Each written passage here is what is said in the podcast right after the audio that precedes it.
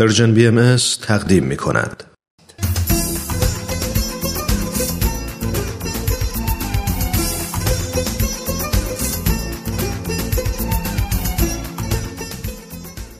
دوازده به اضافه یک تصمیم جدید برای سال جدید قسمت نهم آذر 97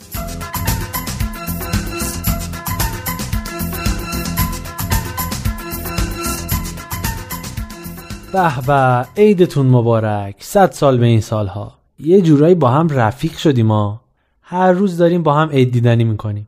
یعنی آدم با افراد خونوادش هم اینقدر عید دیدنی نمی‌کنه. اینم از مزایای تکلیفیه که خونواده به من دادن. اینکه هر روز بشینم و درباره سال گذشته فکر کنم و ازش پند و اندرز بگیرم و برای سال آینده به خودم قولهایی بدم.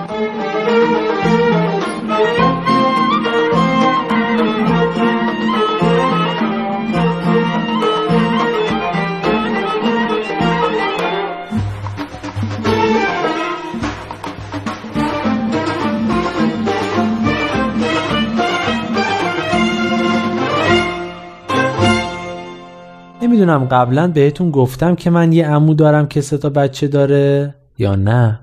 نگفتم. خب من یه عمو دارم که سه تا بچه داره. کاملیا و کامیار و کوهیار که این دوتا آخری دو قلو هستن.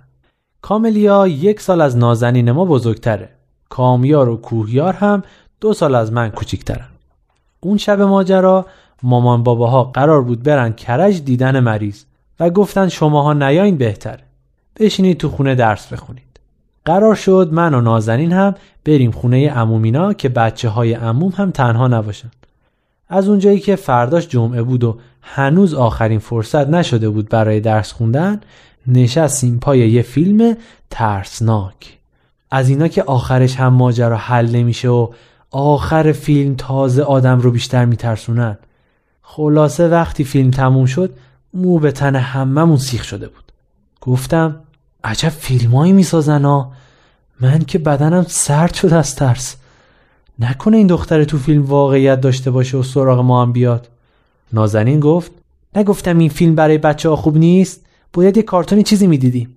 کاملیا هم جواب داد به نظر من که اصلا ترسناک نبود. من که اصلا نترسیدم. راست میگی خیلی فیلم خونکی بود. یعنی چی که مرد زنده می‌شد و دنبال بقیه میذاشت؟ اگه مرده ها می‌تونستن زنده بشن که جا برای زنده ها باقی نمیموند.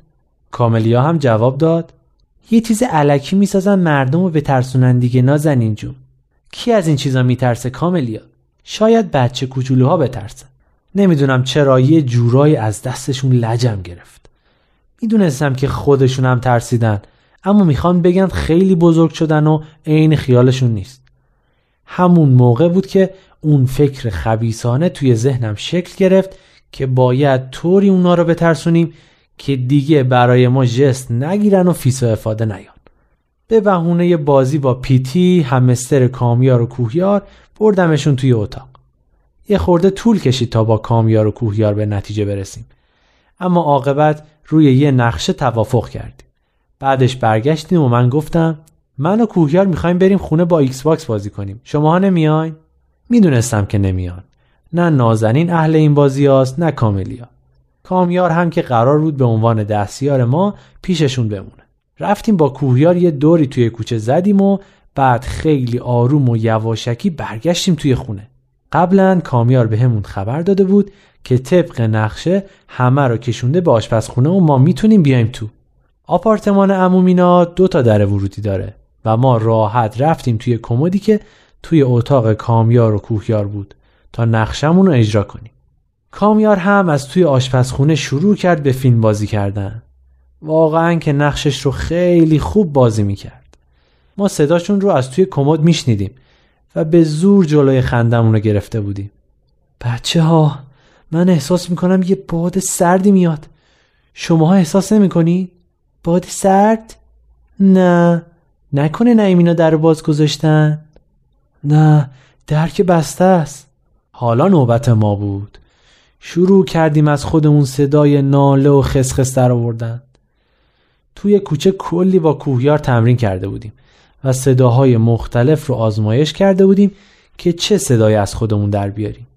چقدر اون شب خندیدیم. کامیار برای اینکه صدای ما شنیده بشه گفت یه دقیقه ساکت چین ببینم باد از کجا میاد. داشتیم نفس کم می آوردیم که نازنین بالاخره متوجه خسخس و ناله ما شد. یه صدایی نمیاد؟ این صدای چیه؟ کامیار گفت وای بچه ها صدای ارواحه. نکنه نعیم و کوهیا رو کشته باشن.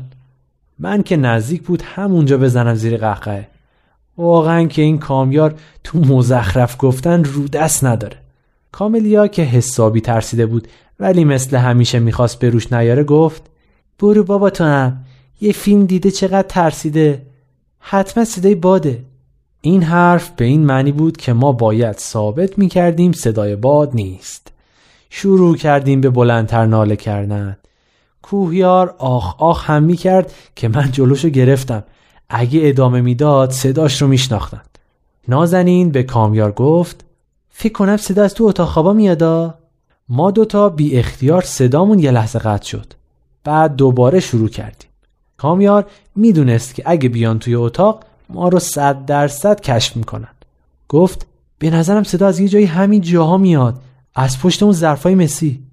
همینطور که کامیار داشت ردگم می‌کرد کوهیار در یک عمل مبتکرانه از توی کمد دست دراز کرد و در قفس پیتی رو باز کرد. فکر کنید یه همستر گنده با دو تا چشم آتشین. پیتی که از این آزادی ناگهانی خیلی ذوق کرده بود یک راست دوید به سمت آشپزخونه. همون جایی که خاطرات خوشی ازش داشت. یهو صدای جیغ شنیدیم و شکستن و زمین خوردن. کوهیار می‌خواست بره ببینه چه خبر شده اما من جلوشو گرفتم. اول باید رسما برمیگشتیم. یواشکی رفتیم بیرون و دوباره کلید رو انداختیم تو در و با سر و صدای زیاد برگشتیم. سر و صورت کاملیا خونی شده بود. و نازنین هم جارو آورده بود که زمین رو جارو کنه.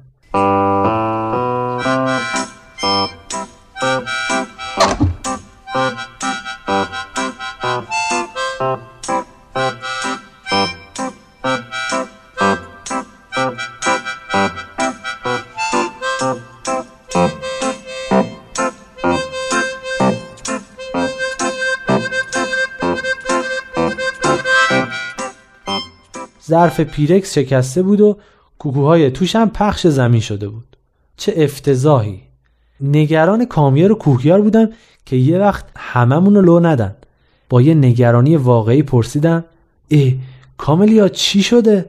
کامیار چه بلایی سر کاملیا اومده؟ نگاه معنیداری به کامیار کردم که حواسش باشه و چیزی رو لو نده. نمی‌دونم یهو جیغ کشید و ظرف پیرکس رو انداخت. نمی‌دونم چرا ولو شد رو زمین. نمی‌دونم چه شد. چرا اینقدر ترسیدی کاملیا؟ چیز خطرناک و ترسناکی اینجا نیست. حالا چرا خوردی زمین؟ تو دلم گفتم کامیار تو دیگه کی هستی؟ داشتم ظرف کوکو رو میذاشتم روی میز که این پیتی احمق پرید تو پام. بوهیارم دست کمی از داداشش نداشت. پیتی؟ پیتی که تو قفسشه. نازنین به سرعت رفت به سمت اتاق کامیار و کوهیار که ببینه پیتی کجاست.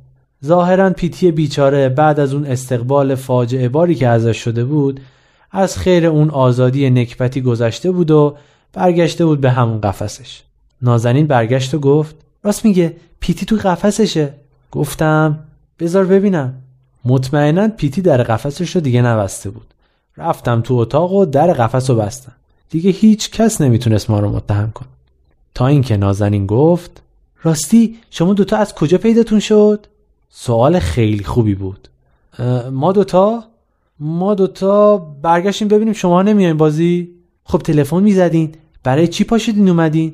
من همیشه گفتم که نازنین دختر خیلی باهوشی. یهو فریاد زد. نه به خدا به مامان بابا میگم تا پوست از سرت بکنن. چه درد سرتون بدم؟ نیم ساعت بعد مامان باباها از راه رسیدن و ما نتونستیم زیر بازجویی دووم بیاریم. Xbox من رفت تو کمد بابا و تا بعد از امتحانای آخر سال هم از حبس در نمیاد. کوهیار و کامیار هم حسابی تنبیه شدن. آخرش هم ما تنبیه شدیم در حالی که قرار بود دخترها تنبیه بشن. همونطور که به کامیار و کوهیار هم گفتم همه چیز این دنیا به نفع دختراست. حالا از این ماجرا چه درسی بگیریم؟ این چطوره؟ من قول می دهم که در سال 98 اگر کسی را ترساندم از خانه بروم بیرون و دیگر باز نگردم.